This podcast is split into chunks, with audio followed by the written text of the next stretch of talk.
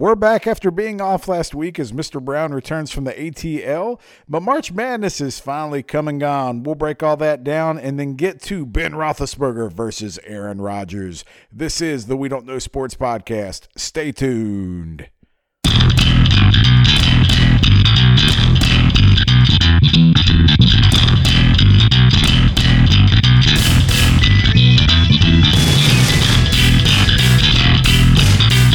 It has been a hellacious two weeks. I am going through withdrawal. We did not have Mr. Brown here last week. Mr. Brown, where were you?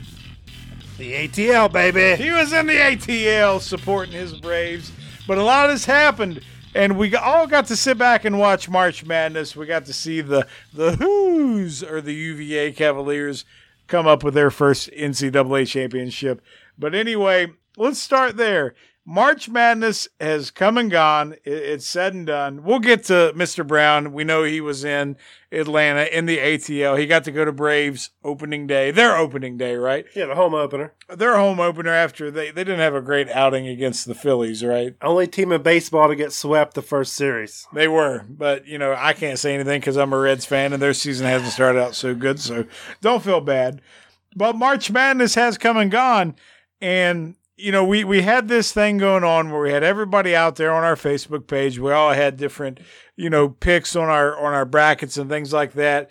I will say that that Biggie, congratulations, you had the best bracket out of the three of us. You came in with a staggering 970 points. How do you feel, sir? Like not good because I had 970 points. Uh, with two games to play on Sunday, the Elite Eight. Yeah, in the Elite Eight, you pretty much tapped out, and then all your picks fell apart, and you were just stuck, right? Yes, it was a uh, crawl to the finish, literally. I was for sure I was going to beat Mr. Brown. I came in last with 770 because my hope and, and faith was all in the Michigan State Spartans, and they did not make it to the title game like I would have hoped. If they would have, I would have won the whole thing. But instead, Mr. Brown comes in with 880 points. Who did you pick to win it all? Duke, like everybody else. Duke, like everybody else. I was going to say how many points did I score because that shows you how closely I followed it, and I still beat you. So, how's that make you feel? You know what? I, I was within an earshot of winning the whole damn thing. So, I'm not that upset about it. But you know what?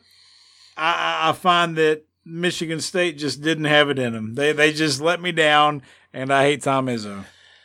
I will plainly say I don't know college basketball and I had Virginia in the finals. So I can't say that uh, my bracket was a little bit better than yours. Well, that's why you were able to pass me because you hang on to that little bit of hope of uh, UVA. But you know the the thing that matters is that neither of us won our our public auction of of March Madness. We had ESPN two four one zero six eight one four one. They ended up winning the whole thing.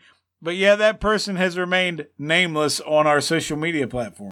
So we're asking right now, ESPN 241 08641 876 5309. You need to come forward and claim your prize because you won the We Don't Know Sports Bracket Challenge.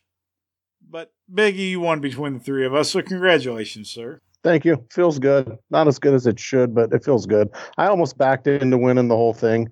Virginia hadn't had three straight kind of somewhat miracle wins. The Elite Eight game they should have lost. The double dribble, and then uh, the Texas Tech game. I could be the overall champion. We wouldn't be looking for ESPN two four eight seven four whatever. I mean, you were smart enough to pick Texas Tech to at least go to the Final Four. Why? I mean, that was impressive. Why didn't you have faith in them beyond that?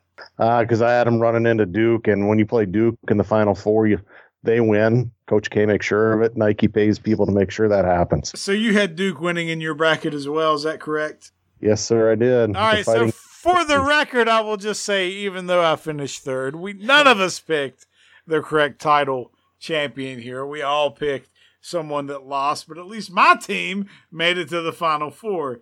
Now, Biggie, your bracket is is quite interesting because I believe you had at least the Sweet 16 correct, or at least most of the Elite Eight. I had all 16 of the Sweet 16 teams. That's impressive. I mean, hats yeah. off. If uh, a couple finishes would have went a little differently. Kentucky beats Auburn, and Duke finishes off Michigan State. I'd had my Final Four right. That would have guaranteed uh, my overall victory. Well, I mean, outside of how we did in our brackets and whatnot, uh, you know, we, we did get a chance to to at least witness this national championship game between, you know, Virginia and Texas Tech, and I, will be one to say it was probably one of the best title games I've probably seen in a long, long time. I mean, you know, the fact it went to overtime, Texas Tech multiple times in that game was down by ten points, and they kept climbing their way back, clawing their way back into the game, and they were able to force overtime yeah, I know there were some questionable calls down the stretch that a lot of people were ripping on the officials, but I thought the officials, for the most part, really in that game and in the overall tournament, did a fantastic job. I'm not really hating on the officials, and, and honestly, that double dribble call you referenced earlier, I can't tell you the last time I've ever seen that even called in a game, so I'm even ignoring that. But the fact was, we got Texas Tech and UVA down to the wire overtime, miraculous game. I thought it was a fantastic title championship. What do you think? I enjoyed it. It was a great game to watch. I was really rooting hard for Texas Tech in the Big 12. I like Chris Beard as a coach. I love the way they play defense up in your jersey, hand on your chest. Uh, one of the things that I really liked about watching them, it was depressing at the same time, is they remind me a ton of our good West Virginia teams here the last few years. They grind and grind and grind on defense, and they get to a point on offense where it's like, you shoot it. No, you shoot it. How about we just wait until two seconds left? I need to catch my breath.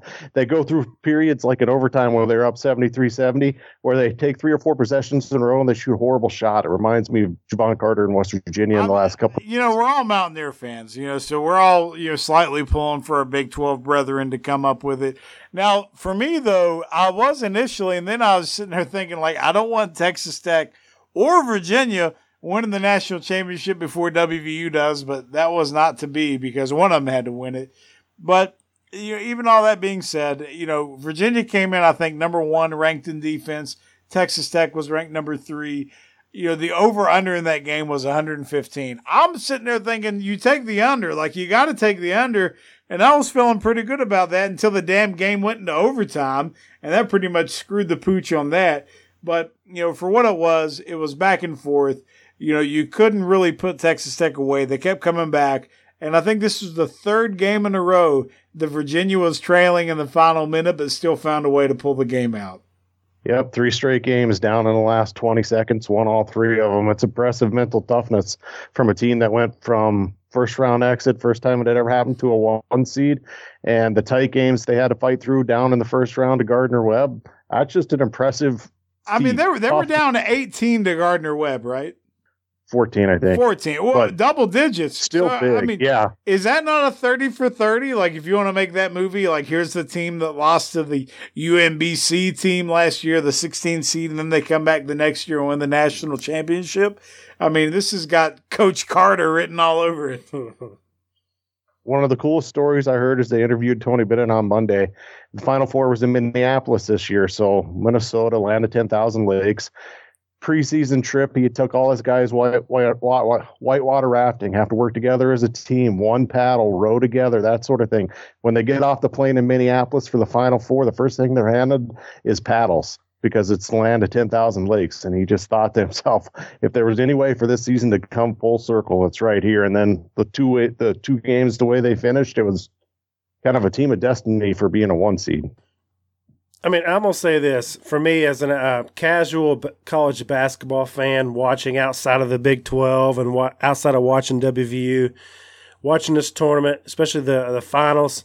I'm gonna be honest. You know, I was, I knew it was gonna be a defensive struggle between two def- good defensive teams. You know, between Texas Tech and Virginia. I watched a lot of the first half. But I'm gonna be honest. I kept flipping to the Braves and Rockies game, and uh, I was I was trying to ride that brave streak. So I was more worried about that than the Priorities. national championship game.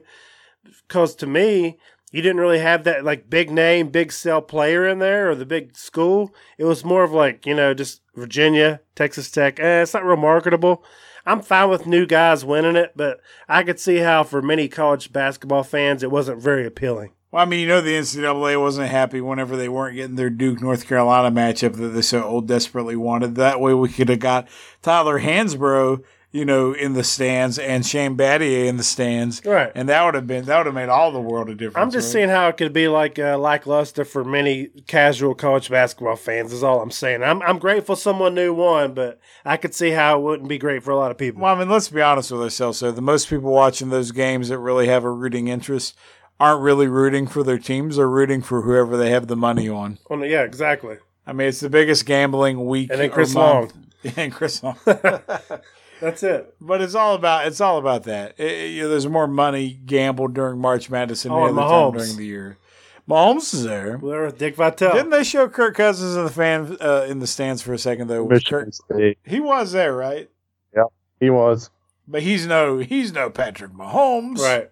I saw Mahomes, and I saw uh, Long. That's the biggest names for those uh, schools. That's all you got going. I mean, you know, UVA doesn't really have a lot of uh, NBA prospects out there. Correct. Nor does Texas Tech, but I, I wanted Texas Tech to win because I correct me if I'm wrong. You would know this before me, but uh, wouldn't they have been the first team to win the national championship, to won the first round uh, or lost the first round of their conference championship, and WVU beat them? They might have been. I mean, but either way, I thought it was still an amazing story for Virginia to lose to a 16 seed and then come back. But that was two different years. Either way, the Oh. tournament the tournament's come and gone. It, it was fun. It was the same as always. Nobody can ever get their damn bracket right. After usually the first weekend, everybody throws it into the trash. Biggie, congratulations. You didn't have to throw yours into the trash. You had the final 16 correct. You screwed it up after that. So you know, I guess I can't be too happy with you because you had a you had a chance to win us a million dollars or have Warren Buffett come and fly us all out to the you know Maldives or something like that, but you screwed that up pretty royally. So do a better job next year. That's all I can say. And we've got to get ESPN to come forward. Yes, ESPN eight six seven five three zero nine. You know, two four one zero six eight one four one. You won the We Don't Know Sports Bracket Challenge, and you have been a ghost. You are a phantom. You are oblivious to your actual success. That you beat these true gritty competitors at this wonderful, wonderful challenge. When will you finally show yourself? One of the most exciting things about spring is baseball season is back in swing. And Mr. Brown, you had happened to have a pretty exciting week last week. Tell us a little bit about it. Where were you at? Oh, we went down to Atlanta, uh, took in the home opener, and then they had an off day, and then we uh, watched the second game with the Chicago Cubs. They won both games. The one, but I heard the aquarium in Atlanta's nice. Uh, it wasn't bad. I mean, it's, it's good to spend your off day, I guess. I mean, you got to do something in between. But Exactly. But the Braves walked away doing pretty good. But how was the experience at SunTrust Park? It, it was outstanding. This is the second time I've been there. The first time we brought the kids, uh, the first game they won the home, home opener. They won eight to nothing. Kind of like no suspense. They just beat their brains in, which is great. They secured the win and the trip. It's a seven and a half hour trip for us, so at least we knew we had one victory out of the way. We didn't drive to see two losses. So good. that was a plus. It's good to get that in the first Uh, game. So there was there was no there was no suspense there, but the uh, Braves beat them pretty bad. And then the second game, this was it was the fun game because the Braves were throwing um, Julio Teheran.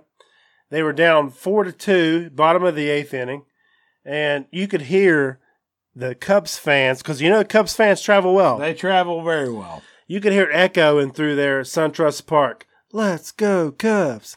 Let's Oh, go that had to piss you Cubs. And everybody, terrible. I was furious. Like I don't. I mean, I'm gonna be honest.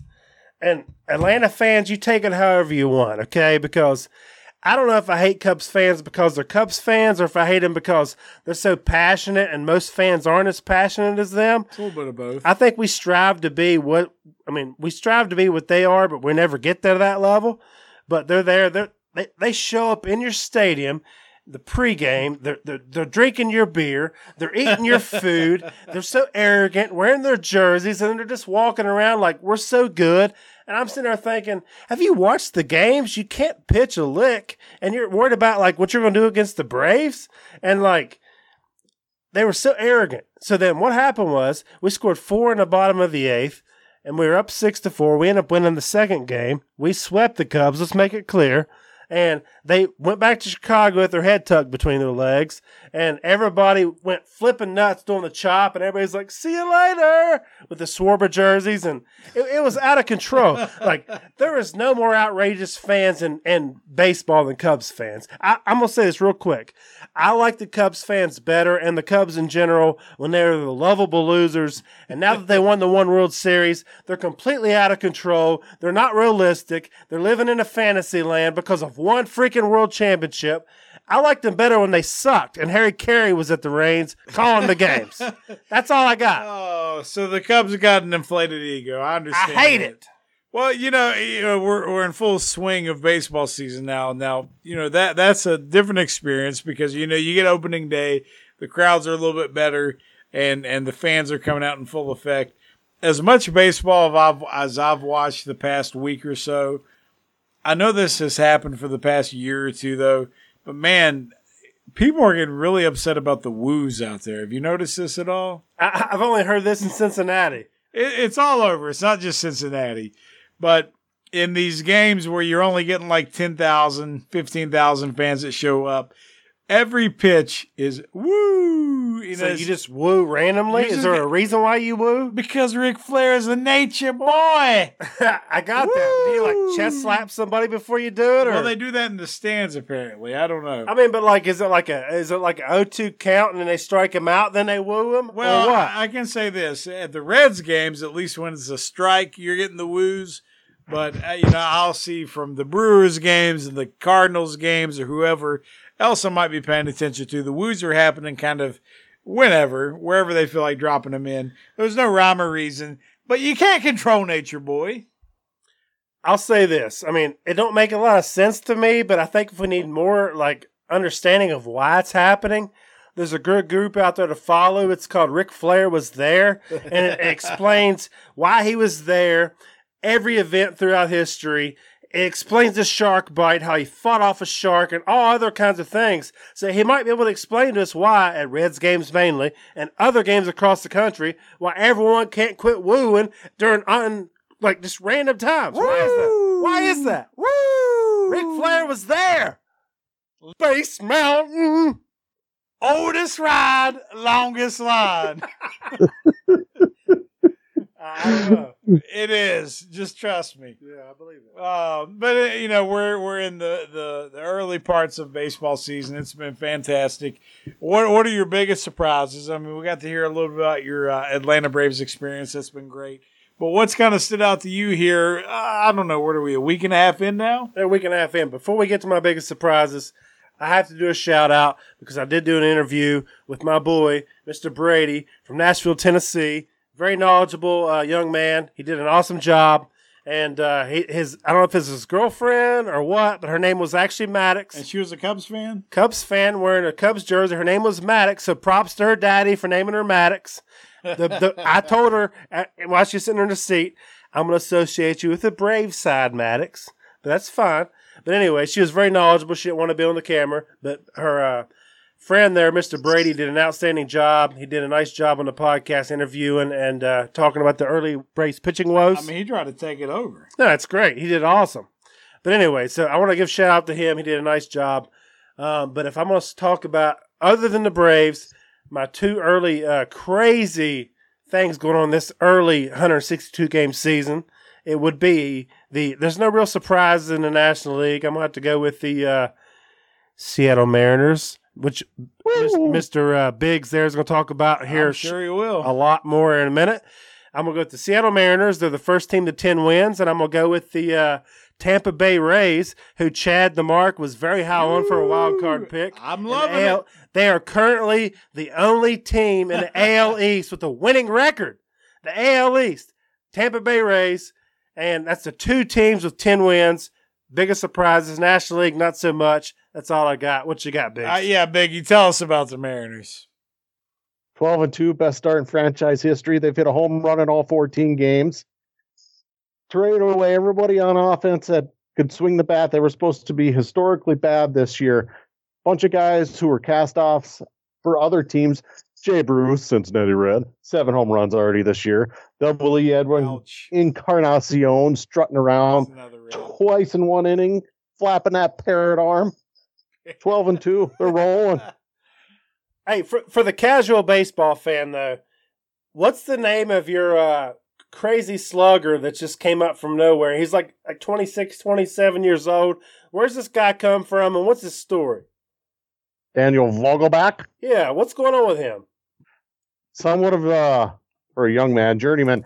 A lot of people wanted him off the team last year. Couldn't find a spot in the field. He was a platoon player, depending on who was pitching. Got an opportunity in spring training and just capitalized on it. What he's done so far this year, uh, he, like he had a game, two home runs, six RBIs.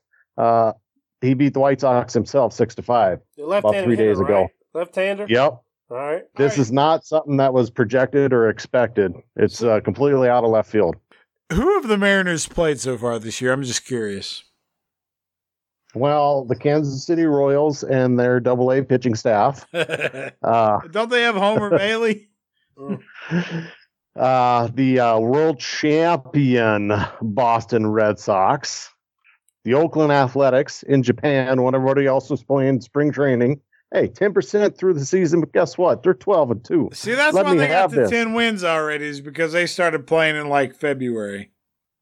Hey, but here's one thing about the Seattle Mariners that no one across the country knows. Did you realize that they had the best appetizer for ballpark food in the whole country? Do they have sushi? No, it's better than that. They do have sushi, though. You know what it is, Biggs? Grasshoppers. Grasshoppers? And and the grasshoppers they cannot keep in stock.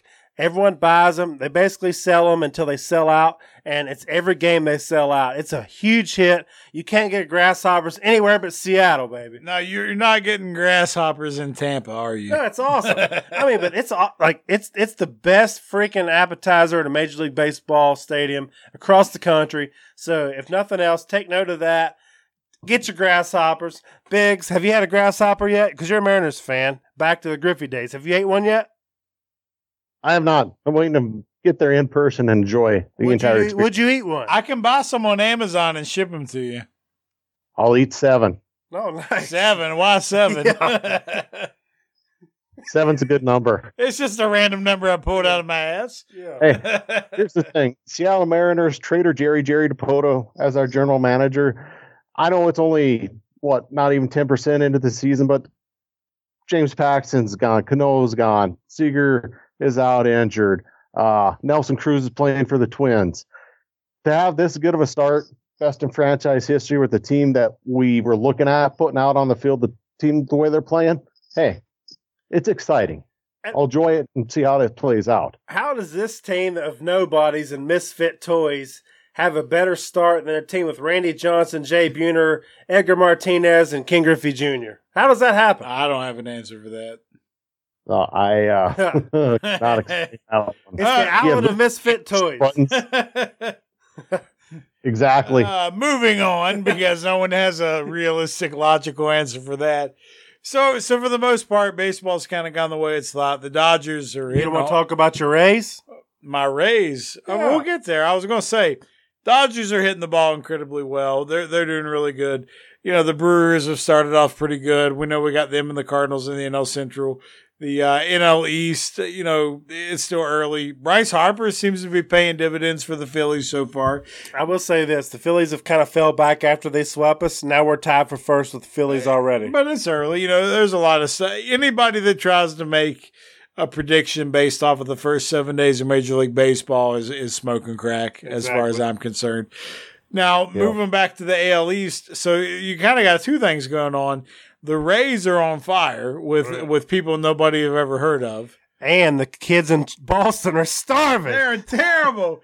The Boston kids are starving. there is a the best meme that we've put out all week is there was Baseball-wise, there yeah. was a there was a sign on the Red Sox bat, backstop that said for every home run they feed some needy Uh, children. Every Red Sox win. every Red Sox win, they feed the hungry, right? Right. Well, those No, kids children eat free. children eat free. They're starving. Yeah. the Red Sox have won what? They- They've got up to four uh, wins no, now? they're three and nine. Three and nine, not even four.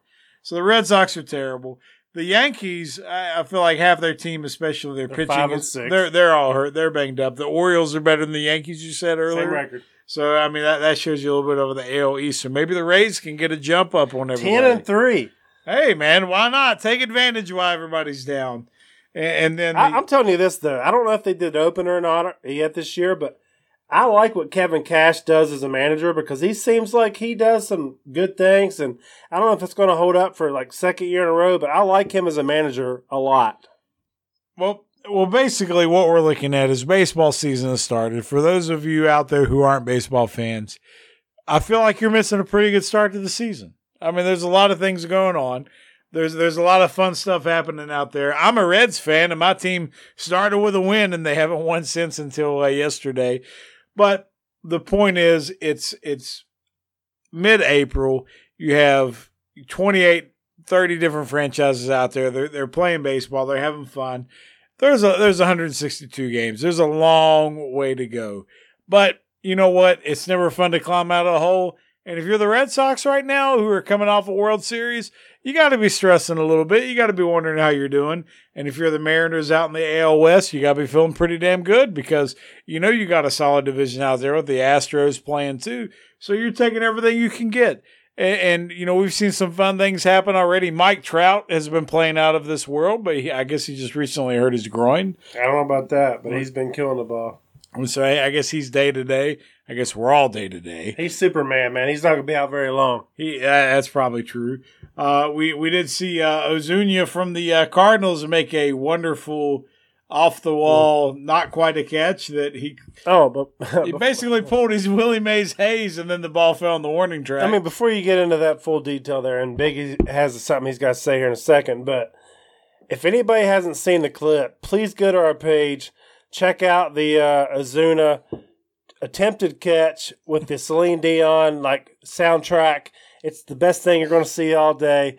And all I got to say was, I'm a center fielder by trade. You know, I, I can tell you right now, I'm older than any player on the Braves current team, and I, I could get a better read on the ball that he got on that play. It's like he, he was like going up to rob a home run, and it was way short, and he fell on his face and just like lay there like he was paralyzed. it was like Willie Mays Hayes gone wrong. even his own team was laughing at him as well as the Cubs or the Dodgers bullpen. Oh, the bullpen was the best part. They were flipping out. They And lost. I don't blame him because this dude's making millions of dollars and you can't even read a fly ball in left field. Left field's the easiest spot in freaking major leagues to read a fly ball. And if you can't do that, maybe you should just sit down and go back to AAA because that's the worst thing I've seen as far as defensive effort in a long time. I mean, basically, imagine yourself hanging on the wall trying to rob the home run, and then all of a sudden you realize the ball's are going to fall I about mean, 15 I feet mean, short. but Ke- chubby Kevin Mitchell ain't coming through that tunnel. Kevin Mitchell's not walking through that tunnel. Come on. What do you got, Big? If he, if he was, he would have barehanded. Well, I was going to say, we're early into the season, so if you're a Red Sox fan, I wouldn't be too worried because I'm a Mariners fan. I'm crowing, and I'm pretty sure that the season isn't going to finish the way it started. But what you guys are talking about was Ozuna. Him trying to catch that ball in left field is like Chris Davis trying to hit a ball at the plate. Uh, amen, bro. Chris Davis 0 for 47, I Oh think for is where we're 49 now. 49, I'm sorry. You know, At so least Ozuna can laugh at it and be laughed at. They put Davis on suicide watch. Did you see? Did you see the bus that they painted in Baltimore? Oh yeah, They city bus. his One face. here doesn't hit Painted anybody? his face on the bus because they knew if they put Chris Davis on a city bus that it would never hit anything. I mean, you said you were at work trying to calculate how much money he made off a hit. You can't be going off this year. No, we haven't even figured it up this year, obviously, because it hasn't happened. But It is I like will say negative this. infinity. uh, if he gets a hit his next at bat, he's going to be batting zero twenty. You think? How do you even figure that? oh, point zero two zero. Correct. I don't know. You might that might even be generous. I don't know. No, that's correct. I did the math. So if you're if you signed Nolan Arenado or Bryce Harper or Manny Machado, do you think about Chris Davis when you sign those deals? Absolutely not, because Chris Davis was a home run hitter, all or nothing kind of guy. Those guys are good players. Now, Chris Davis, I don't know what the hell he is. I really don't. I don't know what Baltimore is thinking. And it's funny because every AL- ALS team makes fun of them for making that deal, but I, I I just don't. I don't know what he's going to do. All right, over or under is Chris Davis going to have more strikeouts or total bases this year? Nah, I'm gonna go strikeouts for sure. I mean, think about this though. That's Kyler Murray. chick. Kyler Murray making that deal where he's going to NFL because he might be the number one pick, but like this deal is fully guaranteed. There's nothing the Orioles can do about it. So he's laughing all the way to the bank, no matter if he's oh over 4 for the rest of his life.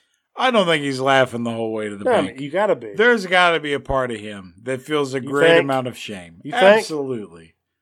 Absolutely. The There's a competitor. bit left in there. There- There's look. If he's got any shred of dignity at all, I don't think he does. You're feeling some shame. You think he's only there for the money? I do because you can't go 49 because guess what I would do? I would drop a bunt down the third baseline because you know they're freaking shifting on him. If you ain't going to drop a bunt down, it's all for the money. what makes you think he can even put a button in play? I don't care. You got to try at this point. Well, he's trying to do everything he can. He hasn't tried a bunt once.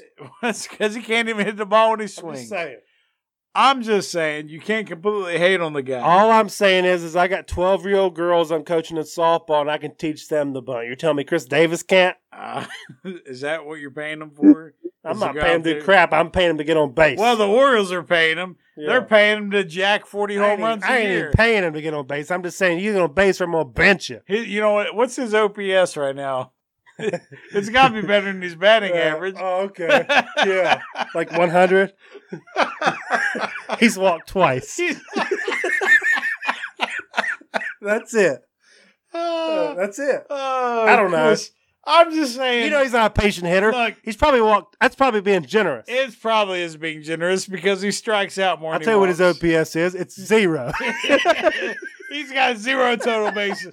he he got hit by a pitch twice. That's how he got on base. yeah, that's it. My my point is uh, that's all I'm saying about Chris Davis. Dude wants to play well. I know he got paid. You can't get mad at him because Scott Boras is his agent. You know, Put him in the Hall of Fame I didn't say anything about that. All right I'm- now. Yes, first ballot, baby, he's in there. No, I'm just saying that you know if you're out there making this type of money, I'm sure he feels an incredible amount of guilt. I hope he turns it around. The sad thing is, he just ain't got it in him. I think he's done. I mean, but what are you going to do? You want to send him down to the minors and pay him twenty million a year to play for freaking you know Saskatchewan or wherever they send him? They're not going to send him to the minors. They're going to cut him probably by next year, and no one's going to pick him up. How you gonna cut him if you're paying him all that money? You got to cut your cord, man. Ah, but still, it's just dead And once money. again, he's laughing all the way to the bank. well, he might be. And congratulations, Chris Davis. You can retire a very rich man. But at the same time, you will go down in the annals of baseball history as being possibly the worst contract of all time. I will say this: if you give me fifty at bats, I guarantee you I could put a bunt down and get one hit out of fifty at bats right now. Quit trying to weasel your way into a hundred and fifty million dollar. I'm just contract. telling you because that pisses me off. Is he's making all this money? Mr. Brown is on the market Um, right now. Baltimore, Scott Morris, give us a call. Please, because I guarantee I'll get you one one damn hit. That's all we got. One, damn hit. Well, even though it's spring and we have all kinds of fun baseball stuff to talk about, we know the NFL draft is just a couple weeks away, so I'm sure we can't, you know, wait enough for that. But even with that being said, we have some off-season NFL drama going on. Mr. Brown being a Raiders fan, Antonio Brown, the other Mr. Brown, he can't keep his mouth shut. He just threw Juju Smith Schuster under the bus this week. I mean, here's where I'm at with it. Let let's let's worry about this year, okay? Quit worrying about what happened with the Steelers. Let's move on. If you're really look, like serious about like playing for this year, who cares what happened with you and Juju? Because now Juju's the guy. You can still be the guy if you choose to be. So who cares? Let it go. Be a professional. You got your money. And as a Raiders fan, I want you just to say, I'm just focused on this year, but that's clearly not happening. So I'm scared to death because now we got freaking head case Antonio Brown, and I don't know what to expect from the guy. Well, AB can't let it go. He, He can't. can't. let it go. And what's funny is if you go back through social media, you can go find like these tweets and Facebook posts from Juju where, you know, when he was at USC, he's reaching out to AB, asking for guidance, asking for help, all this type of stuff. But, you know, that that's all in the past. What we're talking about now is, you know, AB comes out on Facebook and puts him on blast, talking about how, well, I'm not the one who fumbled away the the season, you know, like like Juju did. And, and this has got to be just sour grapes at this point. Like, why even comment on something like that? At this point, why do you even care? you shouldn't. You're on the freaking Raiders. You're He's on the team. Steelers. Even Le'Veon Bell came out of the woodworks and said, "Dude, get over it. We're not Steelers anymore. Just move on." Well- Even he came out and said, "You got to cool it."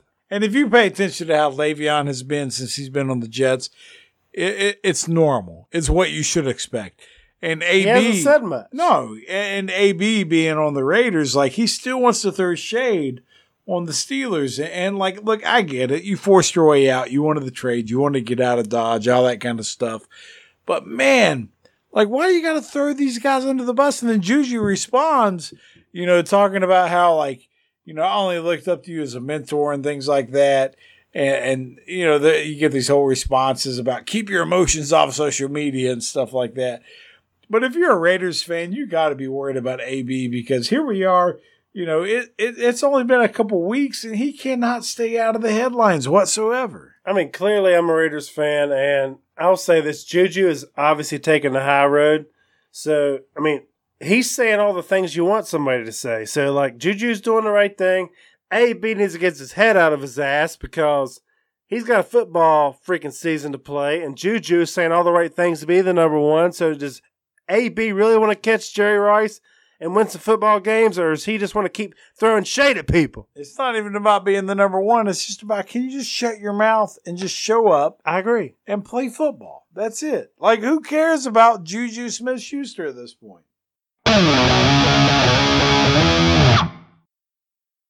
So let me, let me ask you guys this. So, you know, talking about Antonio Brown. We we see where he's at, where his head's at. He can't he can't shake the past. He can't at all. I've been dying to ask you this question, and I, I will be more than happy to tell you how I feel on this situation. But while we've been off for the past two weeks, Mike McCarthy decided to have this whole interview with Bleacher Report come out about all the things that was going up in Packers land about how he he and Aaron Rodgers don't get along, him skipping you know team meetings to go get massages, and Aaron Rodgers not being big enough of a leader and all those types of things. Was it in a strip mall? It was not in a strip right. mall. He does not go to the same establishment as a Robert Kraft does. But the the point is that McCarthy and Rodgers were so far apart. They were not even on the same page. What's going on with that Green Bay situation right now? Is Mike McCarthy speaking the truth? Is Aaron Rodgers culpable for any of this at all, or is he innocent? What what's happening? like where there's smoke, there's fire. It may not be as bad as they want to make it out to be. They're trying to uh, make a name, sell a story a little bit, but you know that some of that is true. Maybe not to that exact extent, but Rodgers never getting over the fact that even though Mike McCarthy wasn't the head coach or the general manager in San Francisco, they took Alex Smith over him. He could never get past that, and he always held it against him. Oh, he called this play. What an idiot. Yep. See, I always knew he didn't know what he was doing. Aaron Rodgers sounds like a pretty petty guy for being as extremely talented as he is. I mean, we, we, we talk about Big Ben and all the drama he's caused, and it seems to me that like Aaron Rodgers is worse than Big Ben. So I guess Aaron's whole purpose here is to take the crown from the Steelers as the most petty team in the league and Kardashian like. I mean, but that's where we're at. It's the Kardashians of the NFL is now the the, the, the Packers. Well, I'm glad you brought that up because that was the whole point of where I was kind of going with this. Is you kind of have two Hall of Fame quarterbacks out there. You have Roethlisberger and you have Aaron Rodgers, and it's funny when the AB and the Le'Veon Bell and all the former players come out. You have a certain connotation, a certain conversation that happens around Ben Roethlisberger. You have some people coming out telling him he's not a leader and stuff like that. Aaron Rodgers does the same thing, but yet the media will go to defend him because he's the golden child. But to me, and I know we're only hearing Mike McCarthy's story, and you got some former players that come out like Greg Jennings and um, who was the tight end? I can't think of his name right now. Michael Finley. Yeah, Jermichael Finley. You know, who will do anything to get on TV or radio to say anything because he needs the money. But the the point is, right now the the social culture out there about Ben Roethlisberger is that he might be the problem. But when we talk about Aaron Rodgers, nobody wants to take that stance. They're like, no, he's fine. You guys are crazy. There's nothing wrong with He's Mr. like the golden Aaron boy. Yes, he's the golden child. Like, is there really that much of a difference between Roethlisberger and Rodgers? And even if there is, is it really anything crazy? Because isn't that kind of what quarterbacks are? I mean, you want them to be a little bit of that, but but the thing that I just kind of settled on more than than anything else was that Rod compared to Roethlisberger. Roethlisberger took all this grief, took all this strife about how he might be a bad team player. Where I saw Pittsburgh Steelers fans coming out, putting pictures online, showing him like doing handshakes with everybody, doing whatever they could to create a narrative about him being a good team player. But yet Aaron Rodgers is out there and like the bulk of the media and reporters out there are less likely to want to throw this guy under the bus. What the hell's going on with this? He's so he is so well like insulated and protected in Green Bay that even though this has come out, they're still not going to touch him. They don't want to go after him. He's a god there. He's like Brett Favre level. Doesn't How- matter what. He How does. many Super Bowls has he won? Only one, but he won one. That's the thing with all the dysfunction between him and McCarthy, and from the way it sounds, it goes back to when uh, he was first drafted. For them to have been as good as they were and won a Super Bowl is somewhat impressive. I will say that McCarthy getting massages instead of team meetings is probably the reason why he wasn't able to land a job uh, at the end of last season. I mean, I'm gonna say New this. job. I'm gonna say this about Rodgers. Everyone knows he's a um, quality quarterback. Big Ben's also a quality quarterback, but Rodgers hasn't stayed healthy the last few years. But for whatever reason, like you've talked about, Chad, uh, Rodgers gets his free pass from the media and from Green Bay faithful. There, it's like no matter what he does, it's gold. And he's won one championship. How many is Big Big and one? Like two, right? He's he's won two, but you know one of the things that you look at at Pittsburgh is you will probably take a better look at the team Because there's better surroundings. "Oh, it's it's the franchise. they that. do a better job with that." But you know, if if the quarterback's the leader of the team, aren't you part of bringing that stuff together? I remember with like Rodgers in the media, it's like if you want to crown him, then crown him. That's how I feel with Rodgers. Relax. Yeah, R E L A X. it's bad though. I, Relax. I mean, why has Rodgers got this free pass? I mean, like everyone wants to like put these like crazy numbers on what Rodgers is in in terms of historical times. best quarterback ever? Exactly, but if he don't stay healthy and if he don't start producing, he's gonna not be anywhere near what the projections were because at the end of the day, unfortunately, like Tom Brady, you have to produce. And Rodgers hasn't done that as far as overall expectation, in, in my opinion. One championship's Yeah, he- not enough for him. he set the ceiling high. He hasn't reached his expectations. His time's numbered. The way that he plays and his inability to stay healthy, pretty soon he's going to become almost an afterthought in that, oh, geez, he could have been great. Whereas people like to put him up on that mantle. He's this, he's that. Look at all these things he can do. Uh, the difference between him, that pettiness, his inability to win, and a guy like Tom Brady who moves like a freaking snail is what makes the quarterback position great. There's just so much more that goes into it. I mean, but like at this point, though, everyone wants to crown Aaron Rodgers.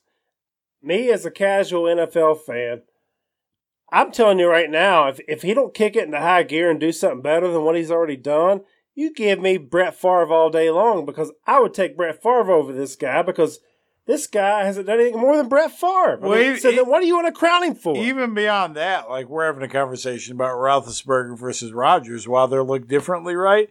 Like if this if this goes down the way it is right now, like I think a lot of people look at Roethlisberger as being a better better overall quarterback than Rodgers is. Unless Rodgers finds a way to kick it up a notch. Because, I mean, to me right now, I'd go with Roethlisberger.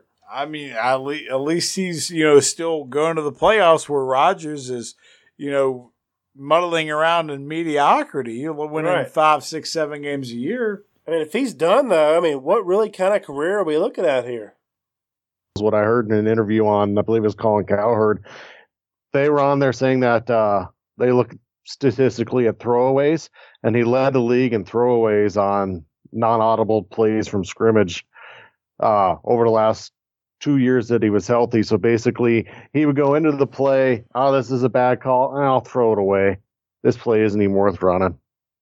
I think the one thing that I'll say for Rodgers, I think that a lot of it is true the pettiness, the snarkiness.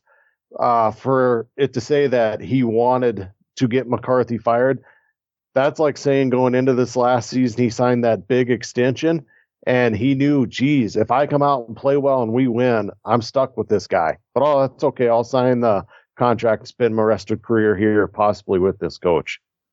I mean, it's just one of those situations the players are getting, you know, way too big with these contracts, with the amount of stroke they have, the amount of power they have.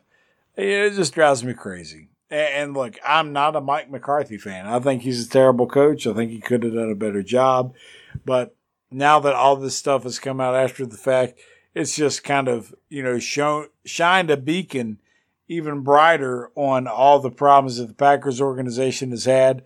And again, like like I said, I just don't understand why everybody wants to crucify somebody like Roethlisberger, but Rodgers is considered the golden child.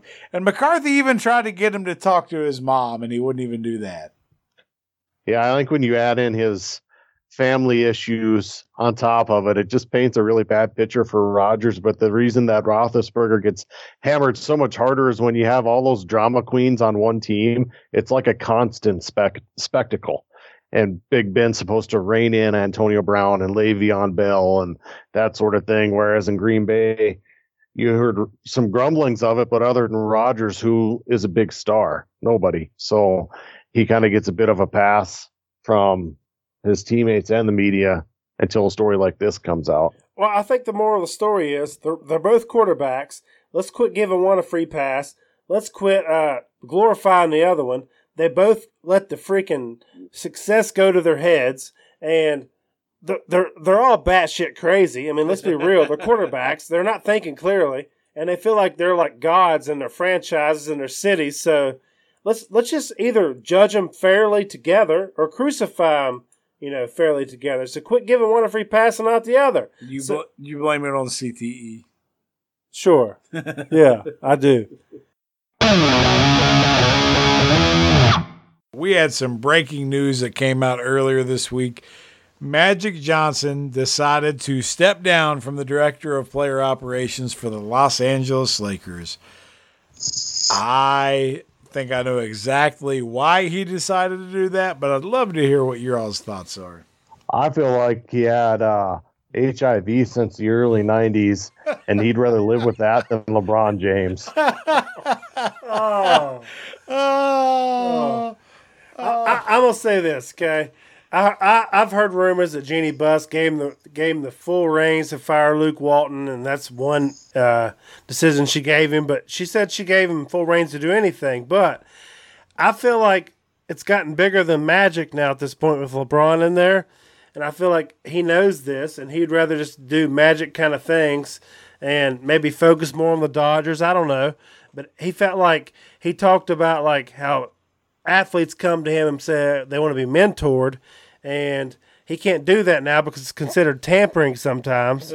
and he'd rather just be able to like freely talk to athletes and live his life, you know, the magic way. And he can't do that right now. But I feel like there's more to LeBron here than he's letting on, my opinion. What's complicated things is the fact that you have LeBron James there. And let's be honest, LeBron James is essentially the general manager. He has been to the last couple teams. Everywhere he goes. He has been. And has not been ultra successful, mind no, you. No, he's not. But I think I think ultimately Earvin Magic Johnson decided that this isn't really what he signed up for.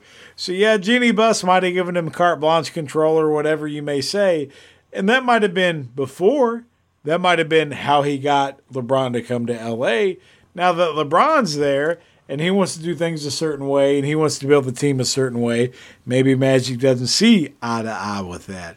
And I think anybody that didn't see this coming a mile away has not been paying attention because, you know, this this is a disaster waiting to happen.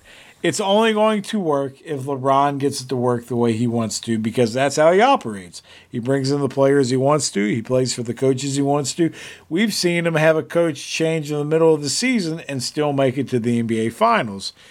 Take it, that was in the Eastern Conference of the Cavs, and the Lakers in the West is a different ball. Ca- But, uh, but let's be real here, real, real quick. LeBron's having a hard time getting uh, fellow NBA players to even come with him to uh, the set of uh, Space Jam 2. That, that is correct. This is not Uncle Drew. Correct. He's not getting the same ensemble cast. But They're I, turning him down. I, I think at the end of the day, when, when talking about Magic Johnson, he's looking at the situation and he's just saying, "This isn't what I signed up for." You know, I wanted to be the guy to help run the show in LA. I'm not. You've brought in a player that's going to tell me how to do my job, and that's not really what I want to do. And honestly, I have enough other business ventures I can go do and not worry about your stupid thing with the Lakers, and I'll just go do me. He genuinely didn't seem to care. I mean, he really didn't. He's like, I'm going to go do my thing. If anything, he seemed relieved. He did. You're right. I mean, think about this with LeBron every step of the way. You're talking about the Cavs the first time, then Miami, then back to the Cavs, now back now to the Lakers. LeBron has basically handpicked his head coach. There's never been a crazy authoritative figure other than Pat Riley. But, you know, Pat Riley's like, you know, he's going to say, I'm going to do what I'm going to do. He also had Dwyane Wade there, too, and Shaq at a certain point. But my point is, as LeBron picks his head coaches, and he's never had a head coach who was like the guy that was like, I call the shots like a Pop or like a Phil Jackson or anybody like that. It's always been like a passive coach, just like kind of like, like just taking over and like letting LeBron call the shots. I want to hit one thing before we go. Biggie, WrestleMania. How'd you feel about the show? Uh, I was good with it. It's too long. Seven, Other than seven that- and a half hours of wrestling. I just wish that they it wasn't so much trying to get everybody an appearance and get them paid, and they could concentrate a little bit more on six or seven killer matches instead of spreading it out. How many matches ended up being? Twelve, Jeff? 15. Fifteen. That just spread it too thin. I, I I like some of the things they did. Like I'd like to have seen Lesnar and Rollins work a little more, but flipping that to the front. It started with a bang. It was it was different. I have no problem with them opening the show, but the fact that the main event didn't go on until, you know, after midnight, that's just too much. Yeah, and then you botched the ending. I, I did see Hogan call it the uh, the MetLife Place. Is that what he called it? He called it the MetLife Center. MetLife Center. That's what it was. He can't even get the name right. That's not the first it's time. funny because Well- he came out. He came out making fun of himself for when they were in New Orleans, The and he was Silver calling it. Dome. Yeah. So his first words were, "Here in the Silver Dome," and then he looks around, and then he says the name of the stadium wrong. We're in the MetLife MetLife Center. Uh, cause he's old, he don't know what he's doing. He didn't take his vitamins, brother. Uh, you know, Brutus the Barber Beefcake got inducted into the Hall of Fame, Mr. Brown. I saw that. Uh, I think you probably more associate with him as being the disciple. Yes, that's correct. Yeah, that is what you're more fond of, right? Yeah. Yeah, he never did anything. He just stood out there Yeah. wearing the NWO gear Yeah, with a beard. that's right. That was that was his gimmick. Yeah. I'm never going to wrestle. I'm Yeah, just going to stand here. I liked it. All right, on a scale of one to ten bigs, what do you give WrestleMania? I would give it about a seven and a half. Uh, I'm I'm going to notch lower. I'll give it a seven. I'm I'm good there. But overall, pretty solid show. Even if it was seven and a half hours long, It's WrestleMania, man. You gotta shoot higher than that. uh, you should. But I really feel bad for the fans who stayed in New York City, and it took them till four in the morning to get home. That sucks. Yeah, I mean, to me, it's WrestleMania, man. You gotta shoot for the stars. Yeah, Like, you Those do. fans that are there should feel like I don't care that I'm going on at four in the morning. I- and you know they was like, this is a waste. Well, it'd be fine if you didn't show up at noon, you know, to Uh. get there. Uh, to me, WrestleMania is a whole other spectacle, and I feel like that should be a nine minimum. It, it really is, but can you name another sporting event or anything close to that where you have to watch something for seven and a half hours? No, absolutely not. There's nothing else on the. NFL draft. But they even got smart and started bringing that on over like 19 days now. They can't even Yeah, handle you're that. Right. You're right. Anyway, WrestleMania season's over. you know, it's pretty much baseball, NFL draft, and then uh, NBA playoffs. NBA Don't sell playoffs. short because I'm gonna show my Bucks coming to the finals and prove you jackasses wrong. The Bucks are, are not going to the finals. Watch and see.